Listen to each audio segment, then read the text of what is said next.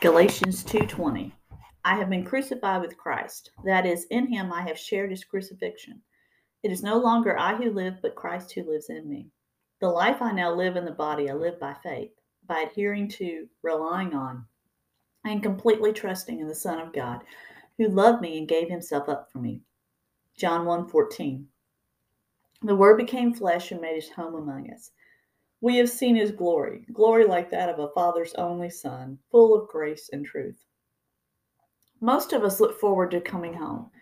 Even if coming home is at Hallmark movie style with hugs, hot chocolate, and happy dogs, home waits for us as we have waited all day for it. Because home is the security and satisfaction of a place where we can be, where we can shut out the world, or at least try to for a time. Home is a place where we can simply be us, where we are known as we are and loved as we are, where we take off the makeup and the mask, take down the hair and the high frequency smiles, put on the PJs and soak in peace, not just being us.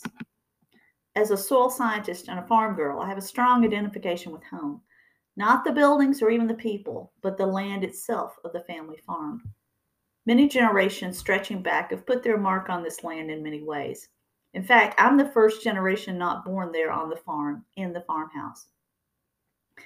I can breathe deeper there on the farm than anywhere else. I think I learned this from my father, who truly becomes himself when he is out on this land. No matter the weather, he is most him when he is outside walking, working, or wondering about the crops or cattle. It's as if the land lets him be transparent in his joy, words, and dreams.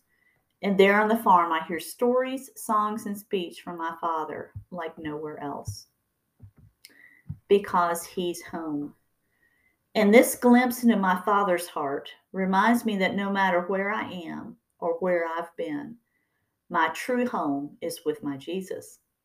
He is truly the rock on which life is built and will stand, no matter the storm, no matter the day. With Jesus, in Jesus, is where I am truly me seen and loved as I am, accepted and forgiven by his sacrifice, embraced and comforted as only he can do. He knows and he touches the deepest, darkest, dearest bits and pieces of me like none other can. He speaks and hears the stories, songs, and speech that can't even make it out of my heart to my tongue. He knows me. And when I've prodigaled yet again, Jesus is that one waiting, watching, wanting me to come home to him. He leaps up to welcome me with that first step of repentance as if I'd never left. I keep forgetting that when I'm home with him, the noise, chaos, fears, worry, and me are all calmed and quieted. For when I've returned to be home with him, he is all I hear, need, and want. Home. H, hearing. O, only. M, my, E, Emmanuel, home, hearing only my Emmanuel. At home with Jesus, sins are erased and joy is embraced. At home with Jesus, lives are restored and hope is renewed. At home with Jesus, perspectives are realigned and faith is regained. Jesus made his home with us over 2,000 years ago as a baby. Jesus makes his home with us every day as our Emmanuel. Jesus will forever make his home with us as the King of glory. No matter how long it's been since you've been home, he will welcome you with open arms. No matter what you've done since you've been gone, his love for you never changes. So here's a question for you. When are you coming home? Revelation 2:20 Behold, I stand at the door and knock. If anyone hears my voice and opens the door, I will come in and eat with him and he with me. Dear Father God, thank you that you never give up on me.